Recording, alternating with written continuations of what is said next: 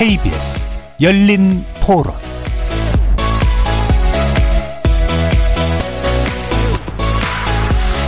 안녕하십니까. KBS 열린 토론 정준희입니다.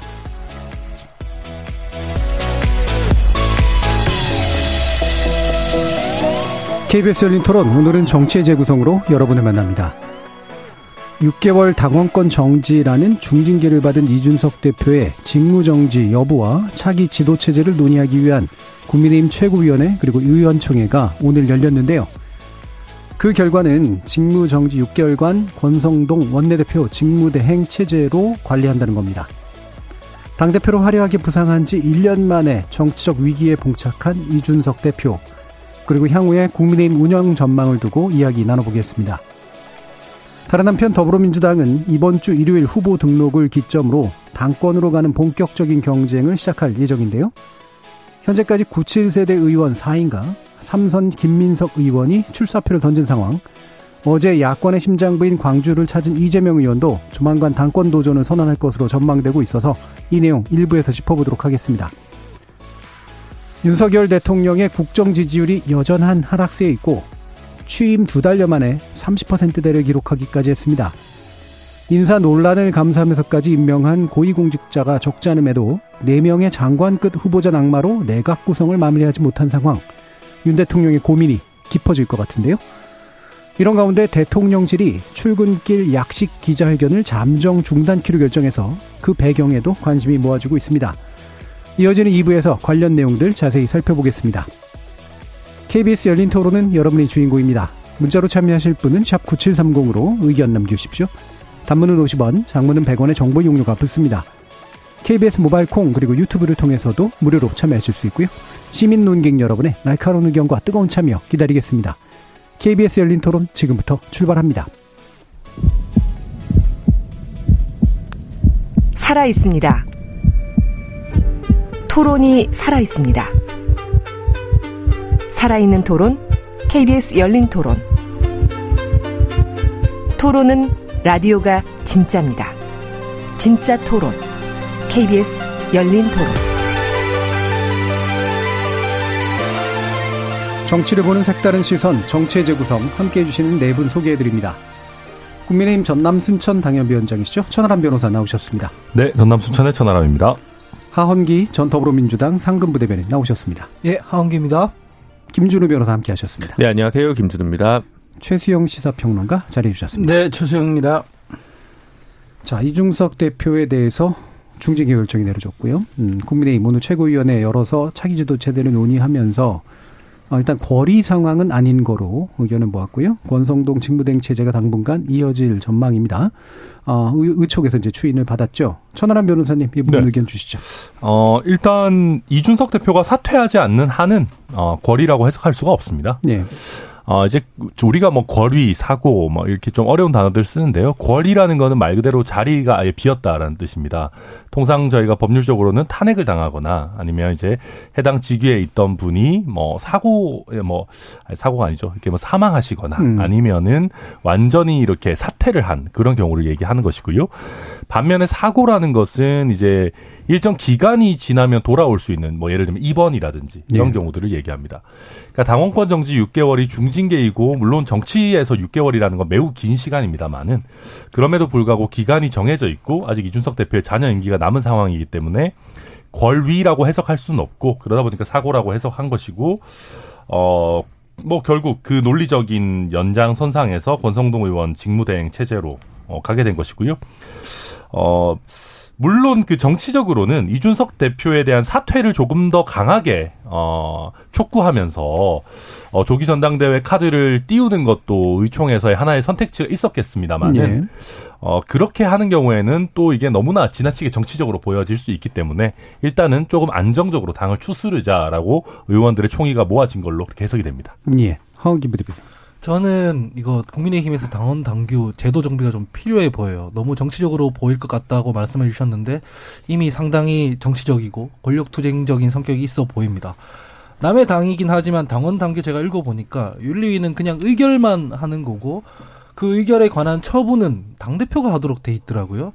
근데 처분할 사람이 처분을 안 했는데 이미 직무대행 체제로 간다는 게 제도적으로 저는 별로 이해하기 어려웠습니다. 음. 그래서 이거는 최대한 이 문제를 정치적으로 보완하기 위해서 의총이니 뭐니 이런 과정을 거쳤다고 생각을 하는데 뭐 정치적 정당성을 확보하기 위한 노력으로는 볼 수 있겠으나 제도를 좀 정비해야 될 것 같다 이런 생각이 들고요. 그리고 윤리위 자체도 보면 일관성이 없긴 합니다. 왜냐면은 품위 유지 위반에 해당하는 사례들이 국민의힘에서 꽤 많았습니다. 일례로 지난 대선 기간에 권성동 의원이 새벽까지 이제 강원도에서 술 먹다가 뭐 성희롱 논란 나고 이랬거든요. 근데 이걸 뭐 조사를 한 적도 없고 윤리에 제소되지도 않았습니다. 이런 경우는 그냥 넘어가는데 다른 건은 또 명백하게 뭐 품위주의 위반이다 하면서 막 징계를 하는 것 이거 일관성이 별로 없어 보이는 것 같고요. 다만 이런 막 혼란스러운 상황에서도 윤석 대표 본인이 처신을 잘못한 문제가 있기 때문에 마냥 억울하게만 보진 않는 시선들이 있는 것 같아요. 이를테면은 뭐 김철근 정무실장이 7억 각서를 써줬다는 거나 그 새벽에 대전까지 내려가서 제보자를 만났다는 거. 이거에 대한 해소가 안 돼 있습니다. 해, 명이 안 돼 있어요. 왜냐면 정무실장이 써줬다는 7억 각서가 진짜로 이준석 대표 말대로 무관하다면 인사 조치를 했어야 된다고 저는 생각합니다. 후속 조치가 전혀 없는 상황을 보면 이 모든 처신들이 별로 뭐 국민들이 납득하기 어려울 거라 보고요. 그래서 사실상 이 대표 본인의 처신과 이런 권력 투쟁이 섞이면서 지금의 결과가 나왔다라고 생각을 하고요. 이 대표 입장에서는 이 문제들에 대해서 마냥 억울하게만 생각할 게 아니라 좀 성찰의 시간을 갖는 게 중요할 것 같고 어, 당 입장에서는 빨리 제도 정비를 좀 해야 될 것 같다 이렇게 네. 생각합니다. 남의 당 이야기라고 이제 조심스럽게 말씀하셨지만 냉철하게 얘기해 주셨는데 거침없이 얘기하시는 예, 것 같은데 강 건너 불구경일수록 그럴 가능성이 높다라고 좀 개인적으로 저도 민주당 얘기는 잘합니다. 네. 자 최재형 평론가님. 네. 뭐 저는 예견된 고육지책이었다 생각합니다. 예. 그러니까 지금 이준석 대표가 오늘 최고위원회에 불참하고 자명을 하는데 만약 예를 들면 조기 전대라든가 뭐 비대위 이런 얘기 비대위 얘기는 사실 나올 수 없었을 거예요. 왜냐하면 연속으로 두 번 전국 정 전국 단위 선거에서 승리한 정당이 갑자기 비대위를 꾸린다? 그거야말로 어불성설이죠. 그러니까 최대한 이준석 대표를 자극하지 않고 그러다 그러면서 당의 위기를 추스리는데 가장 합리적인 방안. 그거는 이제 원 그 직무대행 체제로 가다가 당신 나중에 6개월 후에 복귀할 수 있는 우리가 길을 열어줄게라는 시그널을 보내면은 네. 이준석 대표가 그렇게 뭐 아, 이건 내가 정치 탄압이다 혹은 나를 토사구팽이다라고 이제 막 강하게 주장하기에는 조금 명분도 없고 윤리가 일단은 아, 이렇게 심판을 내린 상황에서 본인이 이제 너무 여기서 치고 나가기에는 이제 좀 여기저기 확전하기엔 부담이 좀 커진 그런 상황이니까 그런 두루두루 살핀 이제 그 아마 좀 현명한 결정이라고 저는 생각이 되는데 근데 저는 한마디 보태면 6개월은 너무 깁니다. 6개월 안에 어떤 일이 벌어질지 몰라요. 그렇기 음. 때문에 지금 현재적 상황으로는 이제 권성동 원내대표가 이제 같이 에, 지금 그 원내 대책과 당을 같이 추스리는데 저는 그럼에도 불구하고 110석의 정당이지만 정부 여당이거든요. 네. 9월부터는 정기국회입니다. 그럼 원내대표가 정기국회에 집중하는 것도 버거울 텐데 이뭐 당의 모든 당무를 관장한다. 물론 사무총장이 보좌한다고 해도 과연 쉬울까? 또 하나 문제는 이준석 대표의 여전한 잠재적 불씨, 즉 경찰 수사가 지금 진행 중에 있지 않습니까? 네. 거기서 또 어떤 돌발 변수나 혹은 수사 진행 상황에서 또 불꽃이 튀어낸다면은 과연 여의도 정가가 그 불꽃을 그냥 보고만 있을 것인지 음. 저는 굉장히 주목이 되는 거고 여하튼 여하튼 3일이 지난 시점에서 이준석 대표 윤리징계 3일이 지난 시점에서 이준석 대표가 그나마 자맹하면서 여러 가지 지금 상황을 체크하고 있는 그런 지금 그런 입장에서는 가장 그래도 무난한 결정을 당 지도부가 내렸고 의원들이 추인을 했다. 그렇게 좀 결론 내리겠습니다. 예. 김준우 변호사님. 세 가지 정치적 판단이 들어간 요 며칠이었던 것 같습니다. 음. 첫 번째는 뭐 저는 보기 좋게 틀렸는데 음. 수사기관에 보다 어, 수사 결과를 보지 않고 일단 최대한 빨리 이 문제를 정리하겠다. 그래서 지난주에 어, 윤리위에서 판단을 했다. 이 자체로도 하나가 정치적 결정이고요. 뭐 정치적 결정이라고 해서 나쁘다는 게 아니라 이제 해석적으로 보면 그렇습니다. 두 번째는 6개월 징계라는 기간입니다. 뭐 형법적으로 보면 교사범이랑 실행에 옮긴 전에 같은 형을 받아야 되는데 김철근 비서실장은 정무실장은 2년을 받았고 음. 저기 이준석 대표는 6개월을 받았습니다. 그러니까 여러 가지를 좀 고려한 양형이 아니었는가라는 생각이고요.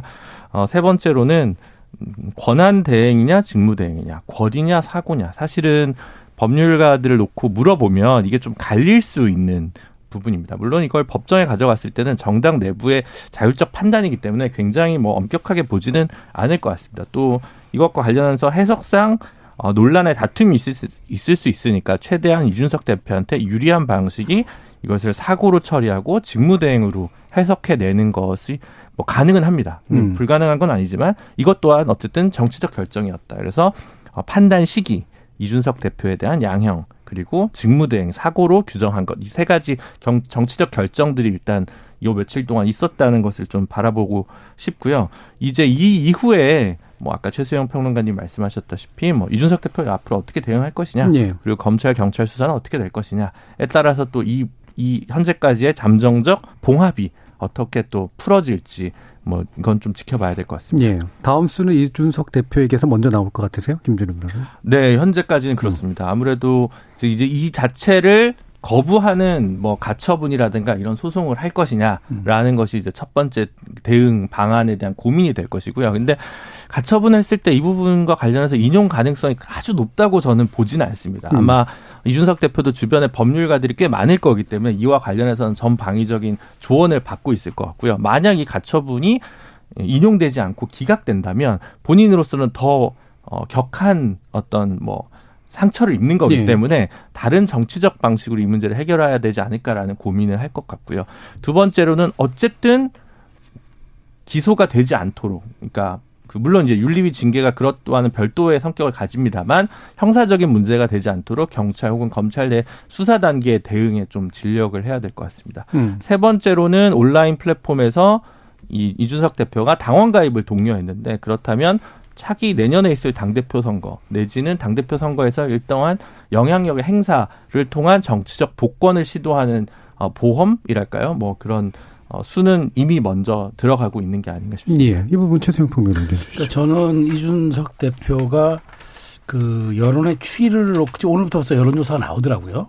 여론조사 나와 나오는데 그 추이를 보면서 이제 수위 조절할 것 같은데 지금 일단은 큰 명분 없어요. 제가 조금 전에 사법적인 이야기를 했는데 저는 음, 이준석 대표가 이 문제를 사법의 영역으로 끌고 가잖아요. 네. 정치를 사법의 영역으로 끌고 들어간 초유의 여당 대표가 될 겁니다. 음. 그렇기 때문에 이 부분은 부담이 엄청나게 크고 법원이 또 그렇게 정치의 부분을 그 법원이 그렇게 쉽사리 당 대표의 거취를 법원이 정하지 못할 겁니다. 음. 그렇게 놓고 본다면은 저는 이준석 대표가 여기에서 조금 더 자명을 하면서 여러 가지 아직도 그 이슈 집중도를 좀 키운 다음에 그 다음에 좀 약간 출구 전략을 짜는 게 필요하다고 봅니다. 왜냐하면 네. 이준석 대표가 사실 성과를 이룬 건 굉장히 많아요. 지난 1년간. 그러니까 제가 지난번에도 말했지만 굉장히 그 선거에 특화되어 있는 분이고 개성과 장점이 있는 분이기 때문에 이룬 것이 많은데 만일 여기에서 극단의 대응을 한다 그러면은 그동, 그동안의 성과 업적 가치마저도 훼손되거나 부정당하는 그런 어, 상황이 올 수도 있습니다. 그렇기 때문에 저는 이제 우리 정치사에 놓고 보면은 언제나 핍박받았고 그다음에 좀 부당하게 이렇게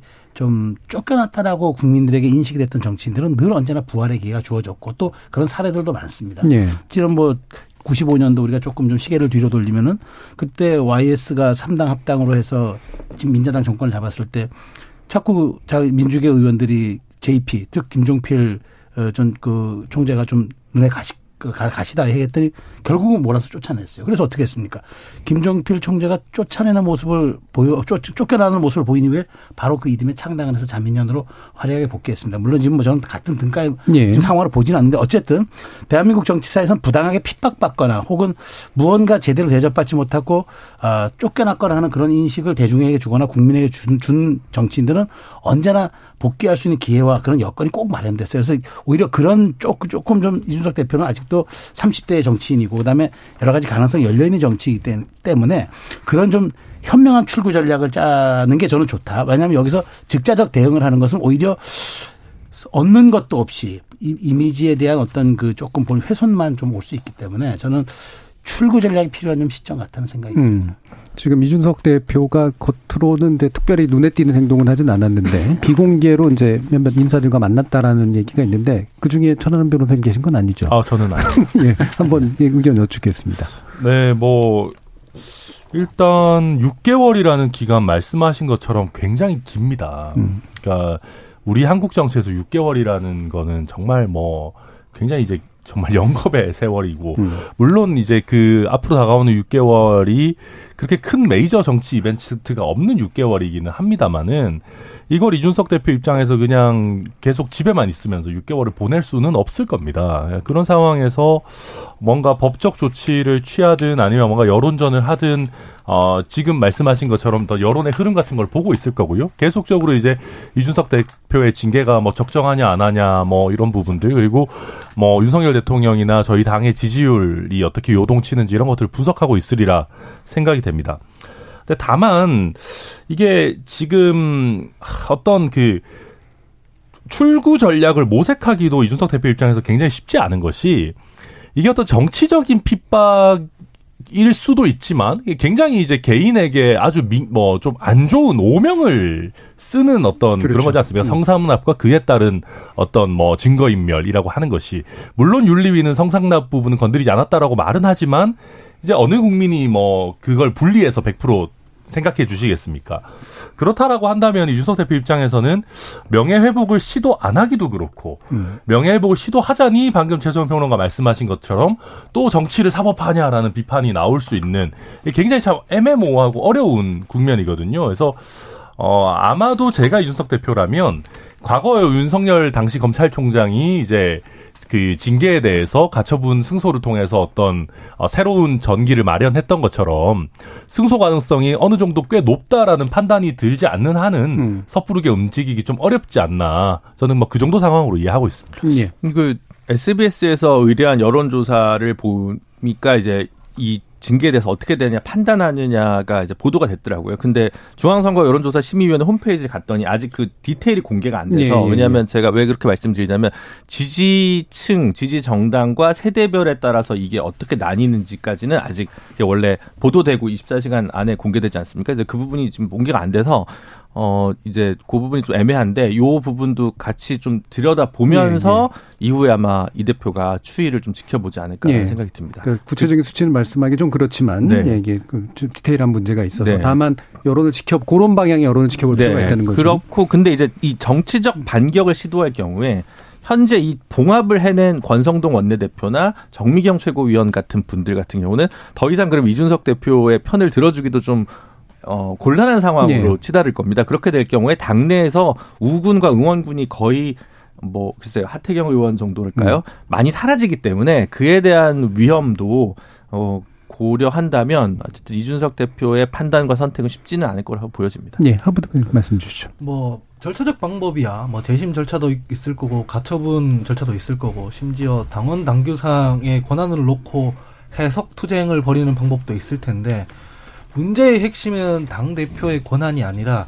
당 대표의 정치적 권위가 훼손됐다는 게 제일 문제일 것 같습니다. 그러니까 뭐 재심 절차든 가처분 절차든 밟았다가 혹시라도 이 대표한테 불리한 쪽으로 매듭되면 오히려 운신의 폭이 더 좁아지지 않겠습니까? 그래서 실제로 움직이기가 되게 힘들 거고 그렇다고 뭐 당원 당규 해석 투쟁을 벌인들 이미 당 대표로서의 정치적 권위가 훼손이 됐는데 윤리의 결, 결과를 뒤집는다고 해서 뭔가 좋은 결과가 나올 것 같지는 않아요. 그래서 사실상 지금 정치적 권위를 어떻게 회복할 것인가에 대한 고민을 좀 할 필요가 있는 것 같아요. 사실은 아까도 제가 이준석 대표의 처신도 여기에 한몫을 했다라고 말씀을 드렸는데 이를테면 배현진 최고위원과의 뭐 갈등이라던가 당내 중진 의원들과의 갈등 잘잘못을 떠나서 당 대표라고 하면 이걸 정치적으로 잘 조율해서 당을 통합해 가려고 해야 되는데 뭐 언론에 대고 나와서 어쨌든 본인 개인이 이기려고 했던 그런 처신들이 있었단 말이죠.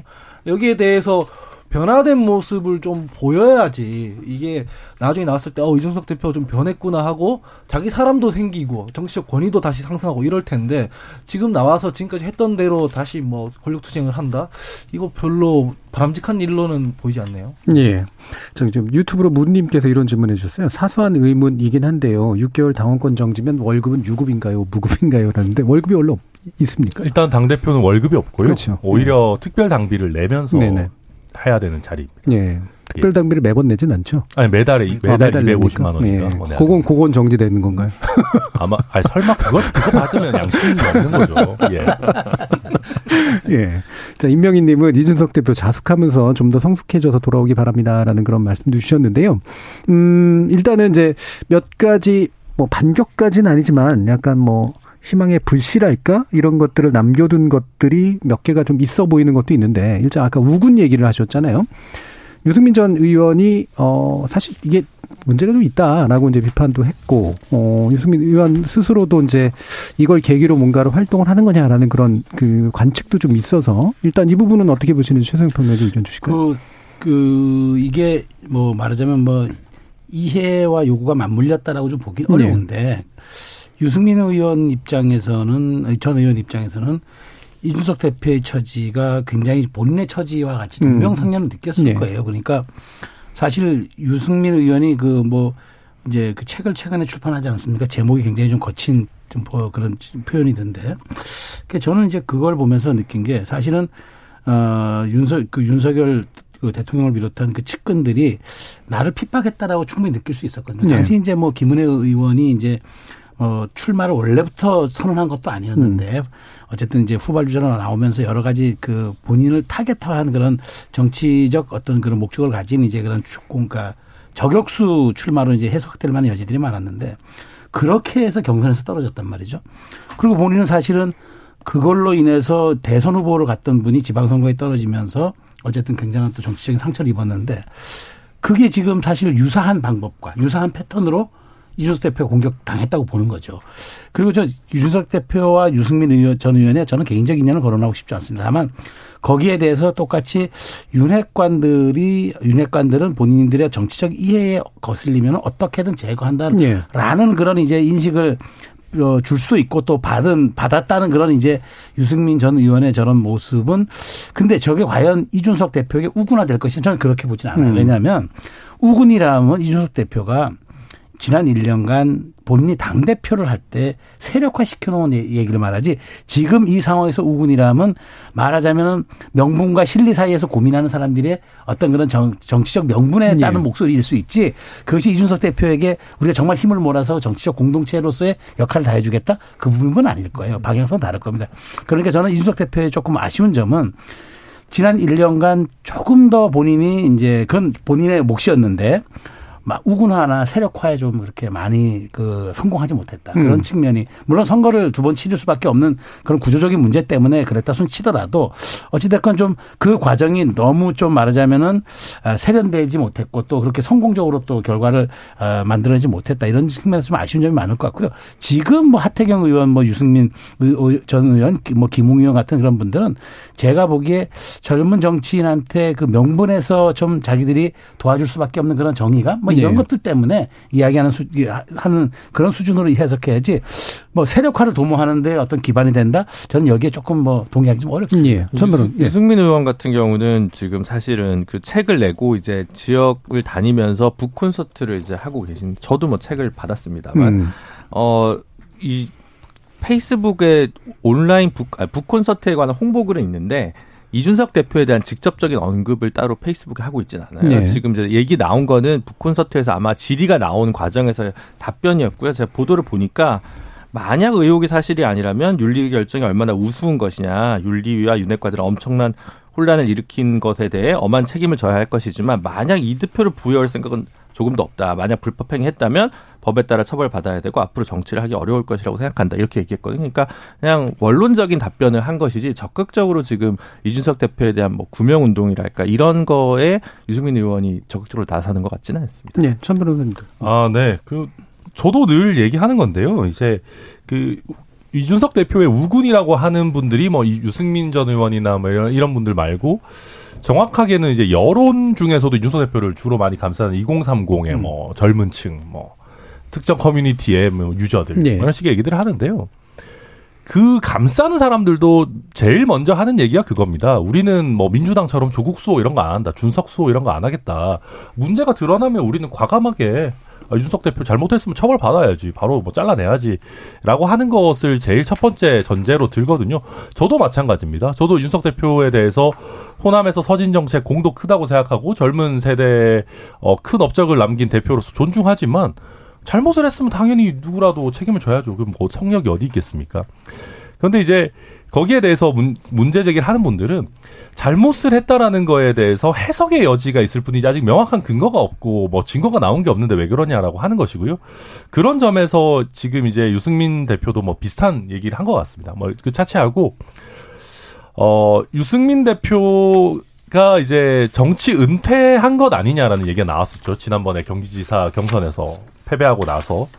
근데 일단 요즘의 행보들을 보면 완전히 정계를 떠날 뭐 생각은 없어 보인다라는 네. 거 정도 할 수 있을 것 같고 뭐 최성 평론가님 말씀하신 것처럼 동명상련 정도이지 유승민 전 대표가 등장하신다고 해서 뭐 이준석 대표가 뭐 천군만말 없고 그런 건 아닐 거예요. 네. 네.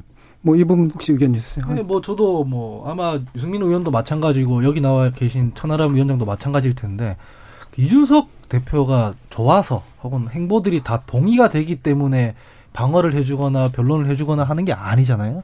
국민의힘이 예전에 자유한국당 시절로 퇴행할까봐 그 변화의 아이콘이기 때문에 후퇴하기 싫어서 후퇴하는 걸 막기 위해서 윤석 대표를 옹호하고 있었단 말이죠. 지금 윤석 대표의 우군처럼 보이는 분들도 다 그런 면모 때문에 지금 어 약간 변호처럼 해주는 것 같고요.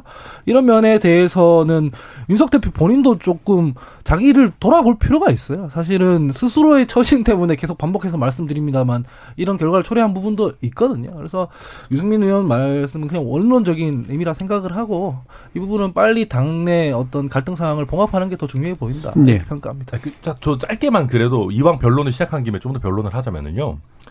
이준석 대표 같은 스타일이 지금 1년간 뭐 했지만 세력을 만들기가 참 쉽지 않습니다. 그러니까 제가 이번에 지방선거 공천관리위원을 하면서 느꼈는데 이준석 대표가 단 한 번도 저한테 누구 잘 챙겨주라고 전화를 안 했습니다.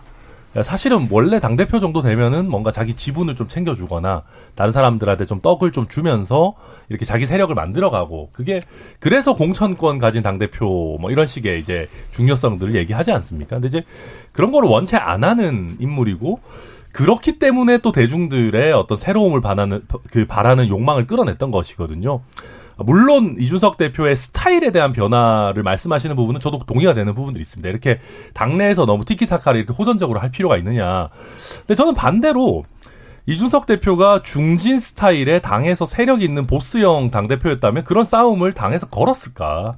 그러니까 만만하니까 싸움을 건 면도 있고 또 만만해 보이기 싫으니까 거기에 또 강하게 대응한 면도 있기 때문에 어찌 보면 이런 다크호스형 당대표가 겪을 수밖에 없는 일들 아니었나라는 생각도 많이 합니다. 뭐 저, 저도 짧게 말씀드리면 저도 이제 뭐 세력하고 싶다고 제가 그래서 두 번의 선거도 있었고 이제 여러 가지 상황이 어렵다는 인정하는데 제가 말씀드린 건 뭐냐면 뭐 이게 30대 당대표든 50대 당대표든 똑같이 준용되는 정치의 법칙은 정치라는 건 정, 정당이라는 거는 뭐 뭐 형평이나 뭐 상식 뭐 이런 것들이 지배하는 데가 아니거든요. 이제 오직 힘의 논리다. 그다음에 본인이 과연 관철시킬 수 있는 능력이 있느냐가 거기에 이제 최후, 최후의 이제 판단 기준과 그 승부를 결정짓는 기준이 되는 건데 이준석 대표가 관철시킬 힘, 동력 이런 것이 다 돼 있지 않은 상태에서 말하자면 여론전에 너무 기대서 싸움을 걸다 보니까 이게 너무 길었다는 거죠. 근데 그게 유지되려면은 조금 더 그 물리적 동력과 어떤 그런 힘을 가진 상태에서 관찰시킬 능력을 가지고 조금 더 어, 밀어붙였어야 되는데 저는 그게 안타까웠다는 거고. 그러니까 음.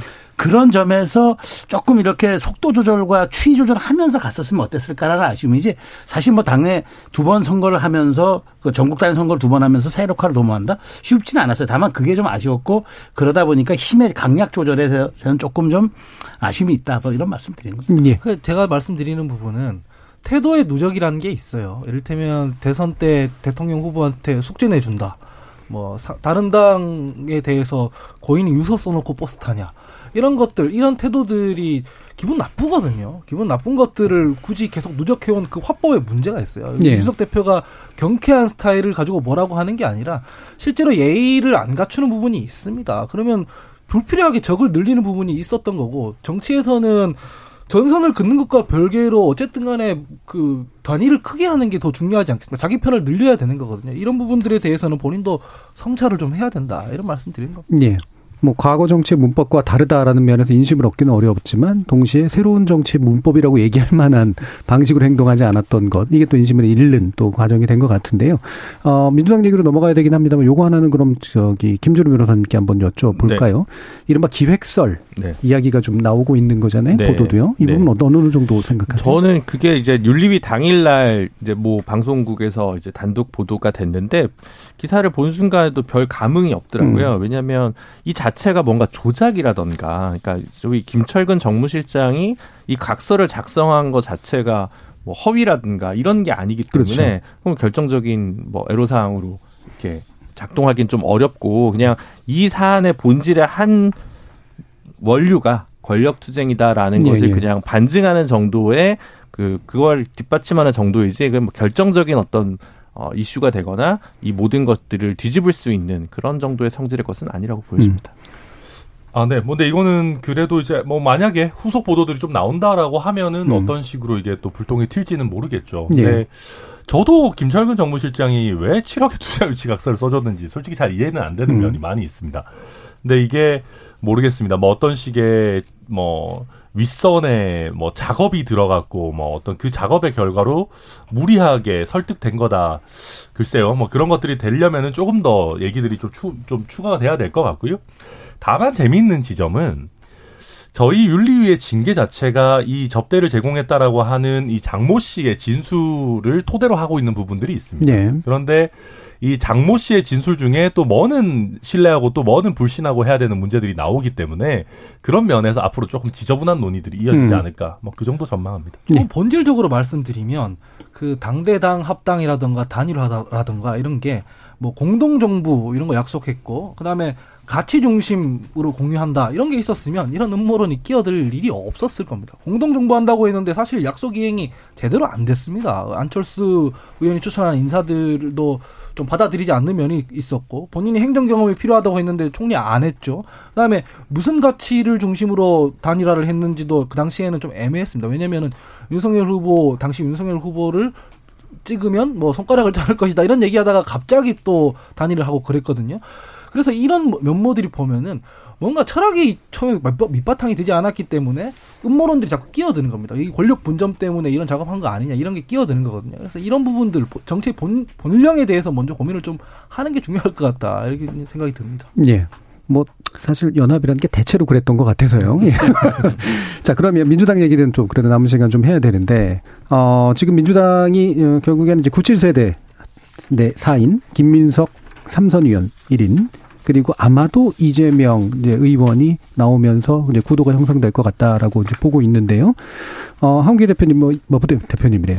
부대변인님. 예. 이 부분이 이제 대략적으로 좀 확정되어 가는 분위기입니까? 예, 뭐 17일 전후로 이제 뭐 출마 선을 할 거다라고 하는데 17일부터 이틀간 어, 후보 등록이거든요. 그러니까 음. 17일까지는 안 하면은 출마 선언도 안 하고 후보 등록을 하는 상황이기 때문에 다수의 평론가들이 이제 17일까지는 무조건 할 거다라고 음. 하는데 별로 대단한 추론이 필요한 것 같지는 않고요. 지금 이재명 의원의 행보들을 보면은 실제로 선거형 그 행보들을 하고 있죠. 어디 뭐 광주 내려가가지고 사람들 만나고 이런 것들. 그래서 제가 좀 한 가지 아쉬운 거는 이런 부분에 대해서는 빨리 전략 과뭐 비전에 대한 메시지를 내고 평가를 받는 게 중요해 보이는데 지금 약간 벌써 민주당 전당대회가 시작도 하기 전에 진흙탕처럼 돼가고 있는 것 같아서 뭐 박지원 위원장은 왜 출마를 막느냐부터 시작해서 서로 당내에서 약간 상처 주는 말들 위주로 오가고 있거든요. 음. 그런 부분이 조금 아쉽다 그런 생각이 듭니다. 예, 최승 저는 음.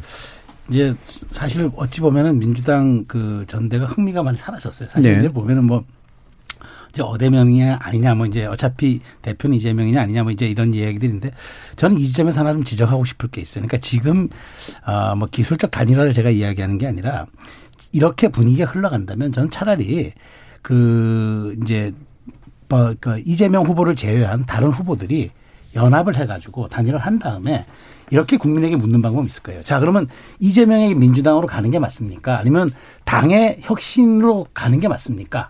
세대 그 대표를 바꿔서 그 두 가지를 묻는 거예요. 그러니까 음. 이거는 양자택일 하는 거죠. 그러면 거기에 퍼센트가 나올 거 아닙니까? 저는 그걸 한번 봤으면 좋겠어요. 그게 오히려 차라리 유의미한 결과로 민주당의 향후 지표가 되지 지금 이재명 후보가 있고 다른 후보 난립하는 상태에서의 대표는 저는 그래서 치어리더론이 나오는 것 같아요. 결국 이재명 후보다 당대표한테 다들 치어리더 해주는 거 아니야? 라고 얘기하기 때문에 저는 이제 하나, 이제 하나 뭐 그것이 저는 이제 기술적 단일화를 얘기하는 게 아니라 그 97세대들이 그 후보들이 다 모여가지고 그러면 거기서 한 사람을 대표성 가진 사람 뽑아서 그럼 이재명이 민주당을 가는 게 맞는지 자 그러면 혁신의 변화 혁신과 변화를 우리 쪽으로 해서 한번 당을 쇄신해서 2년 후 총선을 대비하는 게 맞는지 이걸 한번 당원과 국민에게 물어보자.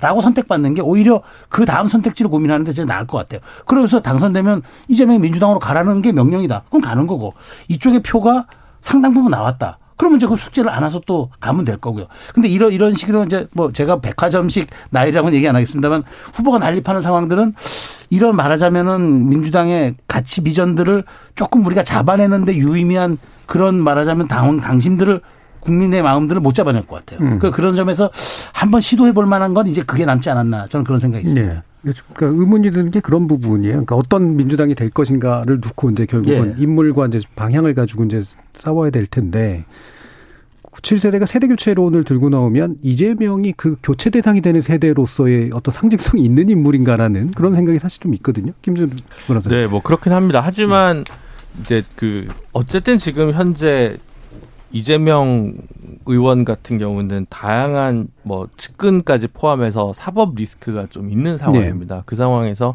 이재명 의원이 지금 나서는 게 민주당 차원에서 봤을 때 가장 좋은 전략일 것인가라는 음. 부분에서 저는 여전히 좀 물음표가 있거든요. 지금 이대로 물론 선거를 하면 각종 여론조사에서도 지지층이든 전 국민 대상으로 하든 간에 대부분은 이제 이재명 의원의 이제 당선 가능성을 높게 보고 있는 것 같습니다. 네. 그래서 아무래도 좀 긴장감이 없는 선거로 가고 있는 것 같은데, 근데 만약에 이재명 후보와 이제 이재명 의원과 노선을 좀 같이 하는 또는 같이 하겠다고 이야기하는 의원들이 또 최고위원들도 전부 다 이제 출마를 굉장히 많이 시도를 하고 있는데 그런 구성으로 좀 채워질 경우에 어 나머지 그 소위 비명계라고 할 수 있는 정치인들의 그 고민이 굉장히 좀 깊어질 수 있을 음. 거라는 생각은 듭니다. 예, 네. 아마 비명계 분들은 앞으로 민주당에서 비명을 지르시게 될 네, 그거 할 것 같았어요. 예. 그래서 좀 아 그래요? 막을까 그랬었는데. 아, 아 이것도 예상을 하시고 그러세요. 쉽게 간파당하는. 살짝 나도 예상했어요. 아, 죄송합니다. 예, 계속해 보시죠.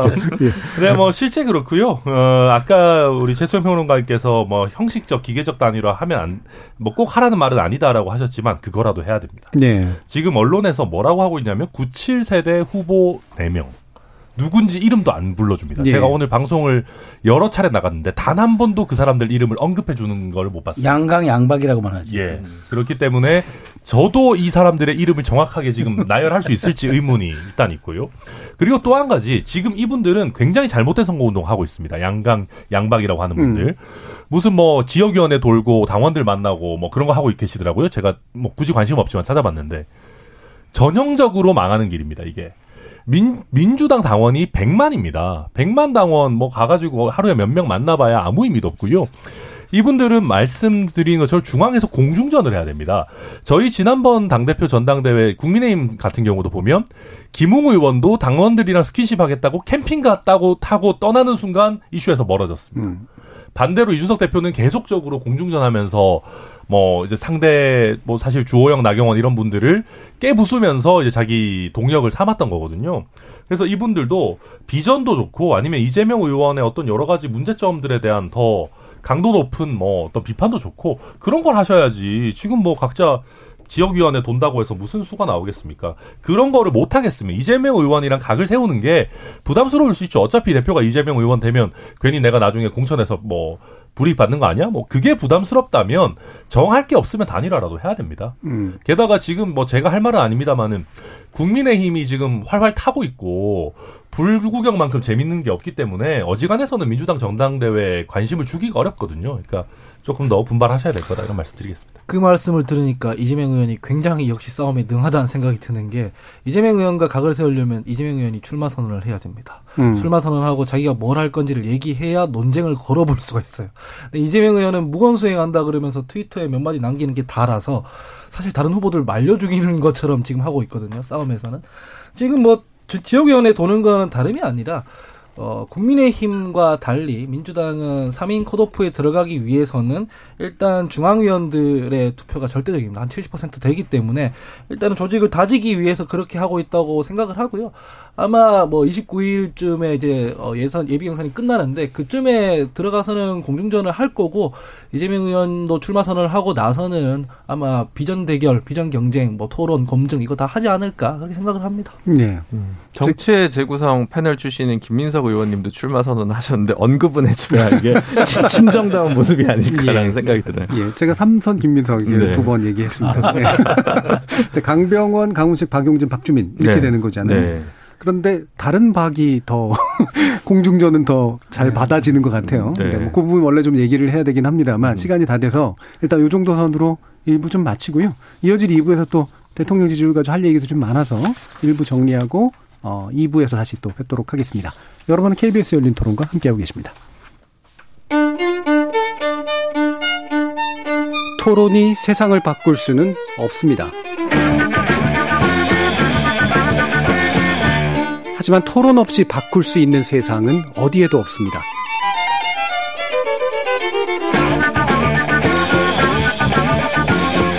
세상의 선한 변화를 갈망하는 당신. 정답이 아니라 질문의 힘을 믿는 당신. 우리 KBS 열린 토론에서 만납시다.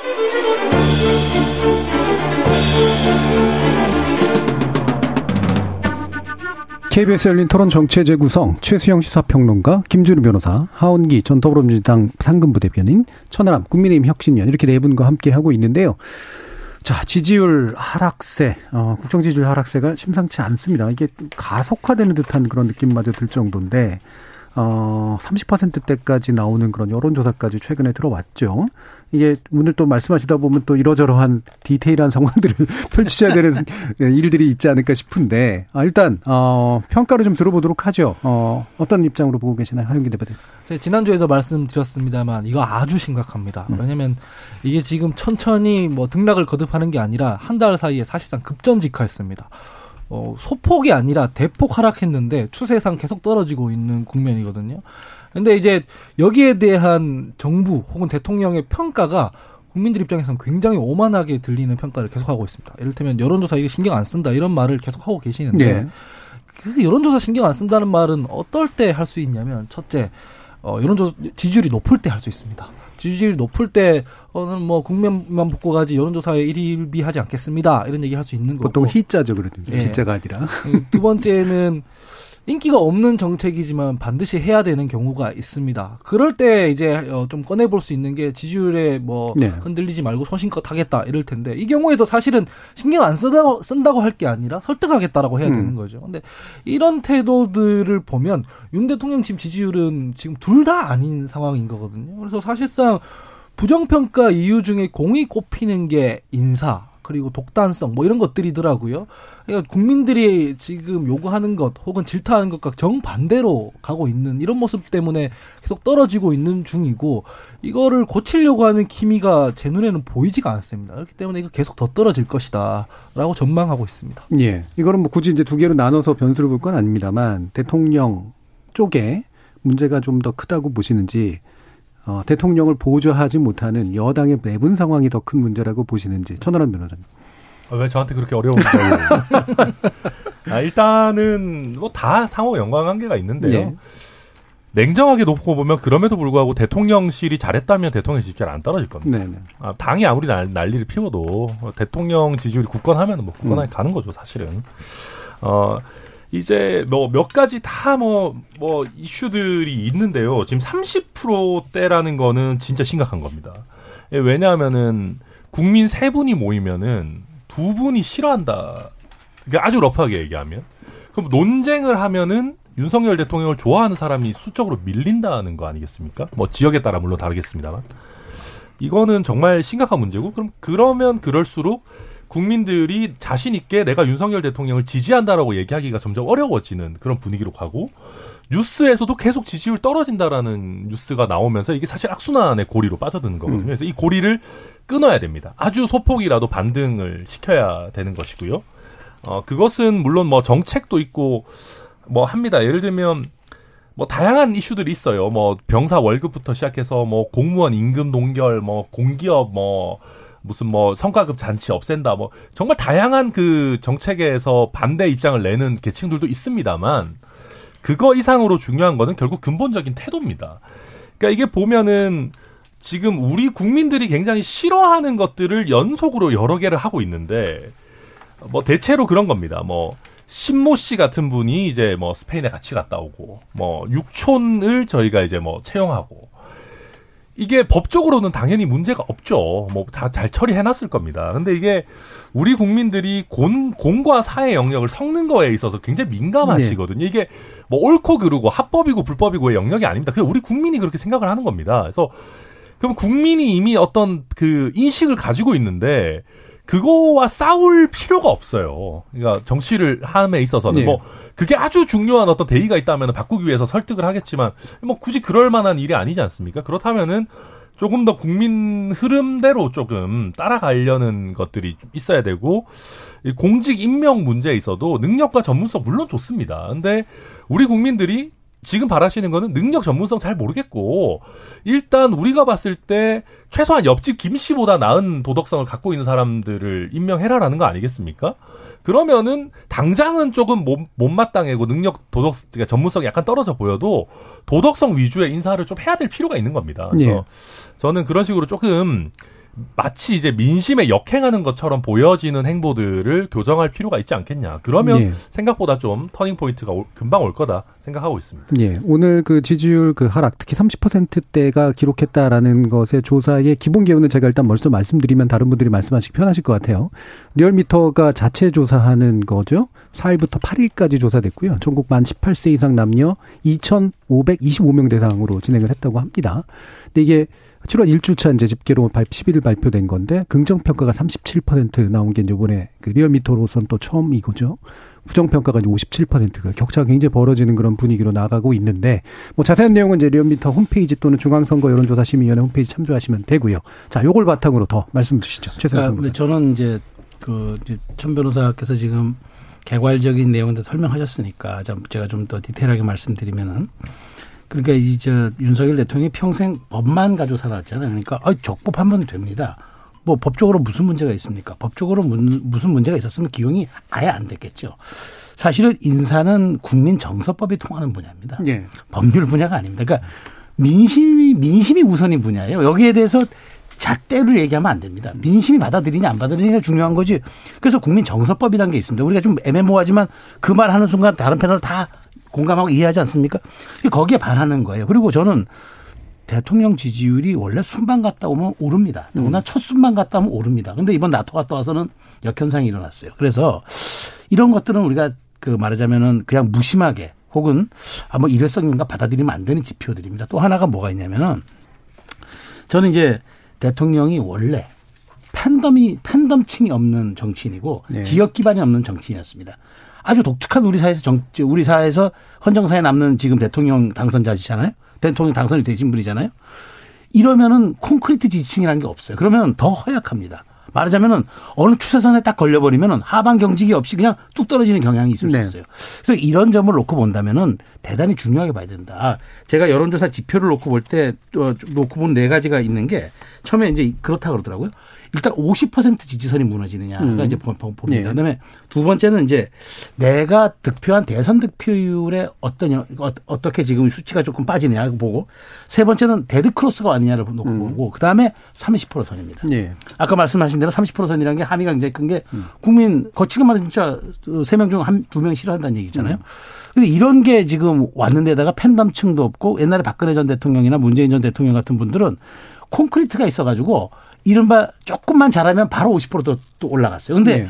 쉽지가 않다는 얘기예요. 그러니까 이렇다면 저는 뭘 여기서 이, 이 여론조사들이 각종 여론조사들이 신호를 보내느냐 하면은 많은 것을 바꾸지 않으면은 반등하기가 쉽지 않다는 음. 그 신호를 주고 있다는 걸 명심하고 그러니까 지금부터라도 그러니까 뭐 좀 이따 뭐 얘기 나올 수 있겠습니다만 도어 스태핑 그러니까 약식 기자회견 네. 이야기 이런 것들도 지금 지지율의 한 축에서 지금 나오는 현상으로 저는 사실 해석하고 있습니다. 예. 그러니까 그만큼 또 대통령실도 좀 엄중하게 받아들이지 않는가 하는 저는 또 그런 의미로 받아들여요. 음. 그러니까 여러 지표상 반등 가능성이 그렇게 높지 않은 상태고 저지선이 되게 불분명하기 때문에 쉽게 말하면 바닥을 모르고 추락할 수도 있다. 그렇죠. 저는 그게 우려가 돼요, 네. 사실. 그러니까 아까 이제 정진진 교수님께서 얘기해 주신 리얼미터의 이제 수치에 따르면 이제 긍정 평가가 37% 부정 평가가 57%인데 음.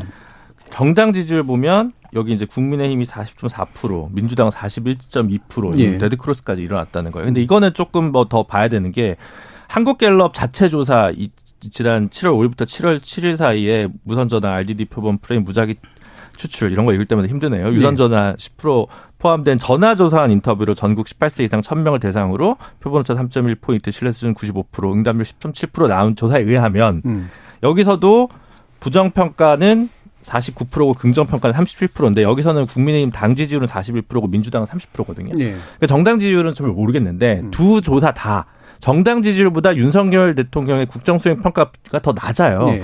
그렇다면 지금 이준석 사태로 인해서 이게 떨어졌다라기보다는 그 외의 요인들도 분명히 존재한다라는 걸 봐야 되는 거거든요. 네. 근데 한국갤럽 조사에 따르면 부정평가의 원인 1위는 인사가 25%라고 대답했다는 네. 거고요. 두 번째가 경제 민생을 살피지 않는다는 게 12%랍니다. 그래서 어 이준석 대표 문제는 어쨌든 일정한 봉합이 됐으니까 나머지 문제와 관련해서 조금 더 적극적인 액션이 필요해 보이는데 예를 들면 코로나19가 재확산되는데 지금 보건복지부 장관, 수장이 지금 두 달째 공석입니다. 근데 계속 이렇게 외부에서 수혈을 하다 보다 보는데 사실 지난 한 20여 년 동안 어, 보건복지부 관료 출신의 장관은 두 명인가밖에 없었습니다. 지금 마지막 문재인 정부 때 권덕철 장관까지 포함해서 그러니까 지금 굳이 뭐 농공 행상을 하지 말고 필요하다면 뭐 문재인 정부에서 차관했던 뭐든 그런 신경 쓰지 말고 그러면 지금 일단 필요한 관료 아무래도 주변 정리는 좀 잘 돼 있을 테니까 이런 분이라도 빨리 선임을 해서 보건복지부 장관 자리부터 채우고 특별감찰관 임용이나 이런 부분들도 국회가 정상화되지 않았다는 이유로 핑계대지 말고 패싱 문제도 마찬가지입니다. 그럼 정무수석이 좀 더 나서서 원구성과 관련돼서 좀 더 조속하게 어, 속도를 밟고 그 다음에 김건희 여사와 관련된 이슈는 부속실을 설치하든가 아니면 김건희 여사가 몇 달 동안 언론에 노출되지 않던가 이런 판단을 해야 되는 것 같습니다. 저는 평론을 하면서 우려스럽다라고 하면서 이렇게 뭔가 상대편 진영에서 막 즐기는 듯한 예. 이런 거 좀 싫어하기 때문에 음. 실질적으로 이제 솔루션을 좀 항상 드리려고 노력하는 편인데 이게 정말 한 최소한이 아닐까라는 생각이 좀 듭니다. 예. 지금 이제 한국갤럽 여론조사 결과도 좀 비교해 주셨는데 뭐 내용 중앙선거 여론조사 시민 홈페이지 참고하시면 되고요. 이게 어 결국 수치 비교를 해보면 재밌는 것들이 방금 말씀하신 것처럼 나오긴 하거든요. 그래서 이게 단순히 한두 개 여론조사 문제가 분명히 아니기 때문에 심각성을 아마 대통령실 측에서도 겉으로 얘기하는 것과는 달리 좀 인지하고 있지 않을까 싶은데 그한 사례로 보여주고 있는 게 아까 어, 최소영 평론가님도 말씀 주신 약식 기자회견입니다. 출근길 기자회견인데 어, 이유는 일단 코로나19 확산입니다. 처음에는 이제 아, 그 단, 다른 이제 지역에 원래 가시는 것 때문에 이제 그렇게 했다가 코로나19 확산을 이유로 잠정 중단인데요. 그러다 보니까 공개 행사의 풀 취재도 최소화하겠다. 대변인 브리핑도 서면으로 진행하겠다. 이렇게까지 얘기를 했는데 설득이 되십니까? 이런 게 설득이 잘 안 되죠. 예. 왜냐면은 장재현 의원 같은 경우에는 주말에 한 뭐 지지자 1,100명을 거느리고 산행했다고 하는데 윤핵관은 그러고 있고 대통령실에서는 뭐 방역 심각하다 이렇게 얘기하면은 도대체 이게 당과 대통령실 사이에서 이제 상황 공유를 하고 있는지 인식이 그렇다면은 국민들한테 사태 파악을 어떻게 하고 있는지 컨트롤 타워로서 제대로 국민한테 공유하고 설명을 해야 되는 문제죠. 왜 대통령실만 방역 기조를 바꾸고 국민에 대한 방역 기조는 아무런 설명이 없습니까? 설득이 음. 잘안 되죠. 그래서 사실 도어 스태핑도 마찬가지인데 이게 지금 일단 형식적으로는 칭찬하는 말들이 많았습니다만 이게 소통이 아닙니다. 음. 왜냐면은 소통이라고 하는 거는 내가 하고 싶은 말을 한다만 있는 게 아니라 말을 듣고 하고 그다음에 상호작용하는 그 모든 총체적인 걸 보고 소통이라고 하는 거 아니겠습니까? 근데 지금 대통령이 정권이 교체됐으면은 이제 좀 국민들 보기에는 아 정권 바꿔놓으니까 잘한다 이런 얘기를 나오게끔 해야 되는데 근데 뭐 질타를 받을 때마다 전 정권 봐라 이런 식으로 자기 하고 싶은 말만 하, 했단 말이죠. 심지어는 교육부 장관 그 임명할 때도 굳이 쓸데없는 말씀을 막 하셨어요. 뭐 언론과 민주당의 공격을 받느라 고생했을 네. 것이다. 이렇게 얘기를 하는데 인사 문제를 지적하고 있는 건 국민입니다. 국민이 그렇게 여론조사에 어, 반영되는 의견은 국민의 의견인데 지금 마치 민주당과 싸우고 있는 것처럼 말하고 있는 것, 국민과 싸우고 있는 거거든요. 이게 소통을 하고 있는 게 아닙니다. 그래서 도어 스태핑 자체가 문제가 아니라 거기에 담는 그 메시지를 어떻게 구성할 것인가 이 공보 기능이 망가져 있다는 게 문제다. 그래서 본질을 좀 봐야 된다. 예. 생각합니다. 그러니까 접촉면에서 만들어진 메시지가 매번 좀 문제가 있었다는 말씀이시잖아요. 그러니까 좀 이제 뭐 그 양에 이제 도, 음. 그 약식 기자에게 도스태핑을 없, 그러니까 당과 중단하기로 했으니까 예. 자 그러면 결론을 그렇게 났으니 뭐 원인에 대해서는 다들 뭐 말씀하셨으니까 저 제가 빼고 그러면은 사실 또 이제 언젠가는 제기할 거 아닙니까? 네. 어떤 네. 형식으로 잠정이 예, 잠정이니까. 자 그럼 저는 잠 이 재개가 중요하다고 봐요. 그러니까. 음. 이게 굉장히 좋은, 좋은 기회란 말이죠. 그럼 국민들이 이제 어느 이렇게 기다리고 있다가 이제 조금 뭐 코로나가 잠잠해지든 뭐 하든 대통령께서 다시 이제 현장에 나와서 어떤 방식으로든 소통할 거 아닙니까? 여기서 달라졌다라는 걸 보여줄 수 있는 좋은, 음. 좋은 기회잖아요. 그러니까 그동안 정교하고 치밀하게 다듬어야죠. 전 레이건 사례를 한번 얘기하고 싶은 게 미국 사례인데 레이건 대통령이 사실 미국 역사상 그 성공한 대통령으로 가장은 아니지만 몇 안 되게 손꼽히는 사람 중에 하나입니다. 뭐 그 당시 시대 상황 제가 말씀드리지 않겠지만 8년 동안 재임, 그 재선했으니까 8년간 8년에서 6년이 여소야대였어요.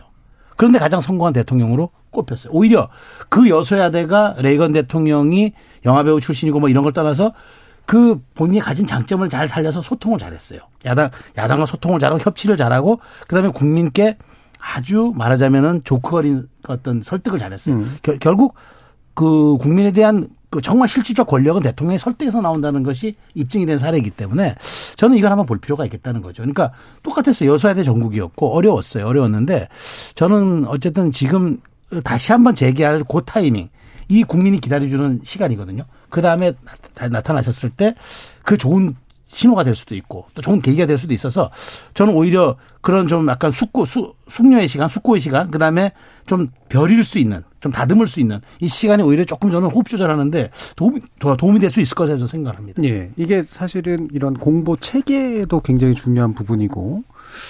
그런데 또 이제 대통령의 이런 식으로 이제 접촉면이 늘어나면 이제 개인기도 사실은 어쩔 수 없이 발휘가 돼야 되는 영역인데 이게 단기간에 될 문제가 아닌 측면도 좀 있어서 그렇죠. 실제 이제 저희가 정치인이라는 거를 음. 우리나라에서 굉장히 저평가하는 면이 있습니다. 예. 그냥 뭐 대충 어, 뭐 여의도에서 굴러 먹다가 뭐 이렇게 뭐 오래 했으면 뭐 구태스럽게 뭐 되긴 하고. 네. 근데 그렇지 않거든요. 아까 최소영 평론가님 국민정서법 얘기하셨습니다마는 정치하면서 그걸 습득하는 겁니다. 네. 이게 아다르고 어다르고 어느 정도 수위로 얘기를 해야 되고 이렇게 얘기하면 언론에서 뭐가 헤드라인으로 뽑힐 거고 음. 야당은 어떻게 반응할 거고 이게 사실은 이게 다 내공이고 굉장히 전문 영역이거든요. 그래서 정치 경력이라는 거를 저희가 너무 폄하할 필요는 없다. 예. 물론 새로운 인물에 대한 우리 또 국민들의 열망이 있는 것도 사실입니다만은 어쨌거나 저는 다만 아쉬운 거는 이게 대통령께서 당분간 도어 스태핑을 조금 쉬시면서 시간을 가지시는 거는 저는 뭐 그럴 수 있다고 봅니다. 음. 오히려 어, 도어 스태핑을 하다 보면은 특히 그게 이제 많아봐야 한 두세 가지 정도 질문을 받기 때문에 네. 그날의 가장 핫한 그냥 논쟁적인 질문들을 하게 됩니다. 아무래도 기자분들 입장에서. 그러다 보니까 그게 또 이제 또 논쟁을 낳고 그러다 보니까 정부가 나름대로 물가 뭐 경제 이런 걸 위해서 열심히 이것저것 하고 있음에도 불구하고 다 묻히는 뭐 역효과도 네. 분명 있죠. 근데 뭐 그거는 차치하고 대변인 브리핑은 왜 근데 서면으로 해요? 네. 아, 이거 저는 이해 이해가 안 되죠. 아까 네. 장재원 의원 얘기하셔서 저도 할 말이 없는데 아니 내, 그, 다 좋아요. 대통령에 대한 취재를 당분간 조금 줄이고 예를 들면 도어 스태핑도 뭐 조금 더 예를 들면 주에 1회로 하든 아니면 그거를 뭐 어느 정도 뭐 조금 더 이제 피드백을 주는 시간에 직문즉답을 하지 않고 뭐 그날 나온 질문을 모아서 뭐 또 대변인이 하든 뭐 바꿀 수 있죠. 근데 대통령이 노출을 줄인다고 하면 대변인이라도 그런 역할을 좀 해줘야 음. 되는 거 아니겠습니까? 사실 요번에 요즘 도어 스태핑을 하면서 청와대 아 대통령실 대변인의 존재감이 너무 희미하다라는 얘기도 그렇죠. 많이 나왔었는데 그래서 저는 여튼 이 소통이 줄어든다라는 비판이 우리 대통령실 출입 기자들 사이에서 안 나오도록 음. 좀 공보 라인에서는 좀 더 적극적으로 임할 필요가 있다. 그러니까 제가 이런 얘기하면 밖에 계신 서승표 PD님이 엄청 싫어하실 텐데 예. 아니 최수영 평론가님이라도 홍보기획 비서관으로 데려가야 이게 문제가 좀 해결이 되든지. 그러니까 이게 그 제2부속신만 없어진 게 아니라 대변인실도 없어진 것 같은 느낌도 들고 네. 가실 생각이 있으세요? 아, 예, 뭐 일단은 대통령실이 잘 돼야 되니까 뭐 가서 최소한의 역할을 할 수 있으면 좋겠는데 제가 예. 좀 전에 말씀드렸지만 이 휴지기가 좀 대단히 중요하다고 봐요. 그래서 예. 조금 더 정밀하고 치밀하게 이제 조금 준비해서 나오는 기간. 저는 사람들이 그렇잖아요. 시선에서 조금 멀어졌을 때 그 다음 복귀했을 때 굉장히 기회거든요. 네. 저는 그런 점들을 좀 대통령실이 잘 했으면 좋겠고요. 그 다음에 소통의 본질은 정말 하고 싶은 말에만 있는 게 아니라 잘 듣고 대답해 주는데 사실 음. 소통의 본질이 있지 않습니까? 그런 점들도 또한 염두에 뒀으면 좋겠습니다. 네. 교과서 같은 얘기지만 이 교과서를 잘 지킬 때 기본이 지켜지는 겁니다. 음. 네. 자, 지금 이제 야당과의 관계도 어 그래서 굉장히 중요한 이제 뭐 반전이 몇 가지 더 나올 것들이 있습니다만 그 중에 그래도 가장 정석은 야당과의 관계 속에서 나오는 것이 좀 좋을 것 같은데 일단 우상호 비대위원장은 대통령이 민생과 경제 위기국법 회담 제안하면 참석하겠다라고 이제 밝혔습니다. 뭐 이건 당연히 야당에서는 할 수 있는 그런 이야기인데요. 이런 것들이 어느 정도 성사 가능성이 있다고 보시는지 최소영 평론가님부터 의견 주시면서 한번 들어보도록 하죠. 저, 그러니까 지, 저는 진짜 쉽지 않다고 보는 게 이제 예. 왜냐하면 지금 민주당이 전당대회 체제잖아요. 예. 그리고 이제 전준위 체제고 비, 약간 비대위 체제이기 때문에 저는 어, 누가 되든 대통령께서 선 이번에 이제 8월 달 이제 한 달 후면은 새로운 당 대표가 선출되지 않겠습니까? 그럼 그때 만나는 건 저는 맞다고 봐요. 음. 그리고 이제 새로운 야당 대표 축하하면서 정말 정기국회 앞두고 협치해 달라. 나도 음. 지지율이 이렇게 좀 많고 저 여러 가지 고, 고 어려움을 겪고 있는데 국회가 입법 과정을 잘 뒷받침해서 우리가 민생을 우리가 헤쳐나가고 삼구 시대를 우리가 함께 헤쳐서 국민에게 좀 안정과 저 경제적인 좀 그런 번영을 좀 줄 수 있는 기회를 우리가 마련하자라고 설득한다면 야당 대표가 뭘 하겠습니까?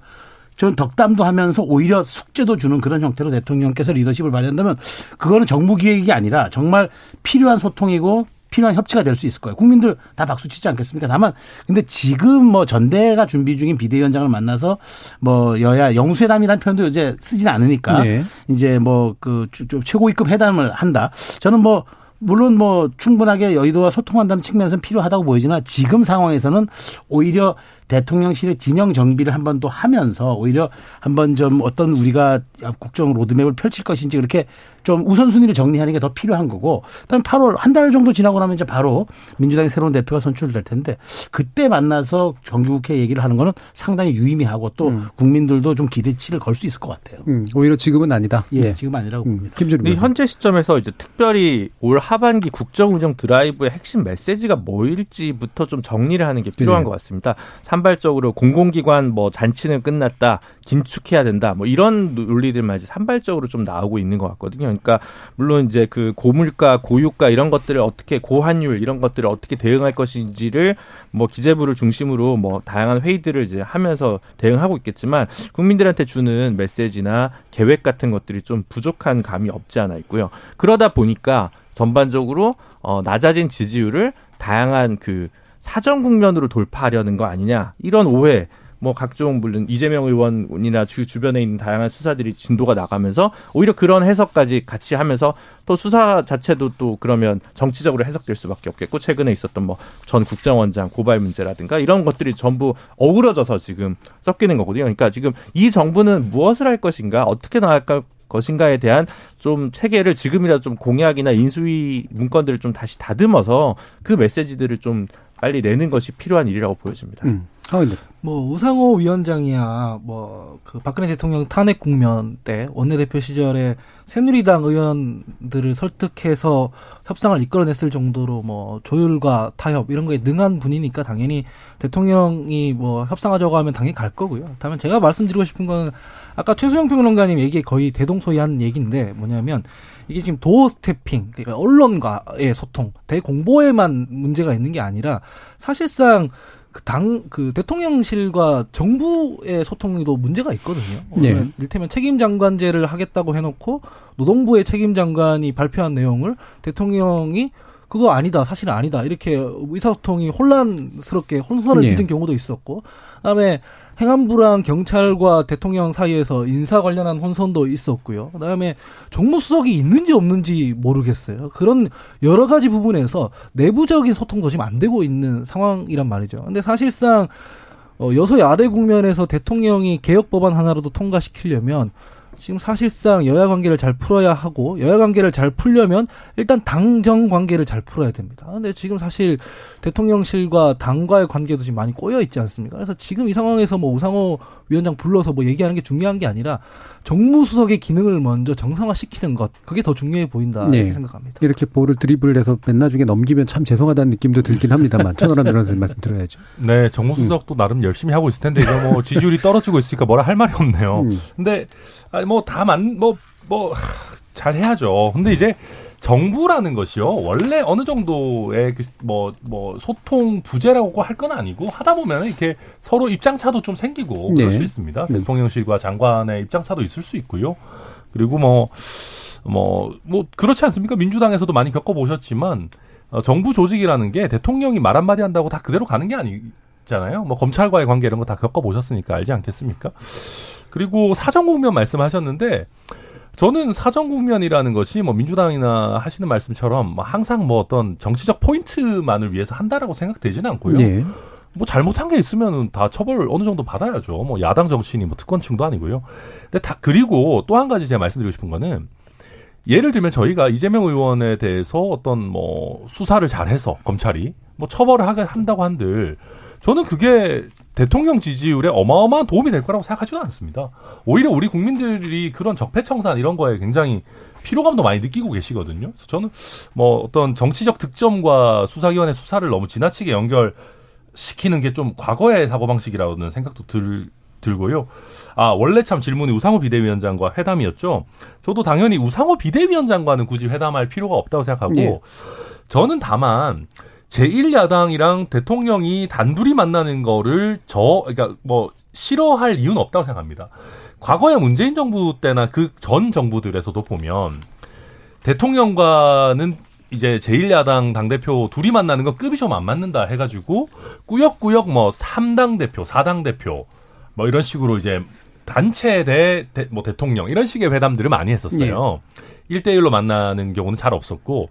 근데 저는 그런 관례에 너무 얽매일 필요 없다. 뭐 제1야, 제1야당이 지금 말이 제1야당이지 170석을 가지고 있는데 뭐 1대1로 만난다고 해서 뭐 큰일 납니까? 음. 그래서 그런 면에서 좀 유연하게 생각하는 것도 좋을 것 같다 예. 말씀드리겠습니다. 마지막 발언 기회는 제가 김준희 변호사님께 유보해 드려야 될 것 같은데 의견 네. 주시면서 정의당 당원 투표로 비례대표 국회의원 총사퇴가 어, 회부될 가능성이 높아진 것 같은데요. 그 네. 부분 관련해서 얘기해 주시죠. 아마 제가 걸석일 때 그 출연하신 음. 적도 있는 예. 정, 정호진 전 수석 대변인을 중심으로 정의당 내부의 이제 활동가들이나 당직자들 중심으로 어, 현재 선거 패배의 책임을 묻는 방식으로 비례대표 의원 다섯 명의 총사퇴를 어, 당원 총투표를 통해서 하자라는 걸 발의를 한 상황입니다. 네.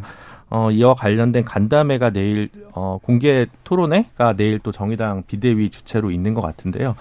워낙 이제 정의당에 대한 국민적 지지가 많이 떨어진 상황에서 어, 지도부라고 할 수 있는 의원단이 어, 섞고 대체하는 모습을 좀 보여줘야 되는 거 아니냐. 이런 음. 방식으로라도 국민들에게 좀 진정성을 얻어야 되는 거 아니냐. 이런 의견이신 것 같고 그런 의견에 동의하는 어, 당내 활동가나 지지층 당원들도 어느 정도 있습니다만 음, 그 방식이 적절하고 유효한 방식이냐. 여기에 대해서도 좀그 의문을 가진 분들이 뭐제 느낌엔 조금 더 많은 예. 것 같습니다. 그래서 그것보다는 어쨌든 이런 방식으로라도 어, 정의당의 쇄신을 어떻게 가져갈 것인가에 대한 좀 총체적 고민을 환기시키는 차원에서 이 얘기가 이게 총투표 대상이냐 아니냐 가지고 고민이 많다가 비대위에서 총투표 대상이 될 수 있다고 마지막에 결정을 해줬거든요. 그래서 그 자체는 의미가 있다고 보고요. 음. 뭐 개인적으로는 꼭 적절한 방식, 그러니까 어떤 때는 사용할 수도 있는 방식이라고 생각은 드는데 지금 가장 유효 적절한 방식인 데서 조금 물음표가 있는데 그래도 좀 이런 거라도 있으니까 어, 없던 기사가 네, 좀 생기더라고요. 그렇죠. 그런 네. 부분에서는 효과적이지 않았나 싶은 생각도 듭니다. 알겠습니다. 참 안타까운 이야기이긴 합니다만 뭐 관련된 구체적인 내용은 또 시간이 지나면서 좀 나올 것 같고요. 오늘 저희가 말씀 나눴던 리얼미터 여론조사가 자체 조사가 아니라 미디어 트리뷴에서 의뢰기, 의뢰한 것으로 오늘 발표 11일 발표된 내용으로 어, 정정하도록 하겠습니다. 청취자분들의 야외 부탁드리고요. KBS 열린 토론 정체 재구성 오늘 순서 이것으로 모두 마무리하겠습니다. 오늘 함께 해 주신 천하람 변호사, 하원기 대변인, 김준우 변호사, 그리고 최수영 시사평론가 네 분 모두 수고하셨습니다. 감사합니다. 감사합니다. 감사합니다. 국민의힘 윤리위원회가 어떤 결정을 내리건 그 후 폭풍은 만만치 않을 것이라는 게 여당 상황을 지켜보는 분석가들 다수의 견해였었습니다. 다행인지 불행인지 아직까지는 그 여파가 엄청나게 커 보이진 않는데요. 잘 봉합해서일까요? 아니면 잠시 태풍의 눈을 지나고 있는 걸까요? 혹은 다른 폭풍이 이미 여기저기서 불어닥치고 있어서는 아닐까요? 지금까지 KBS 열린 토론 정준이었습니다.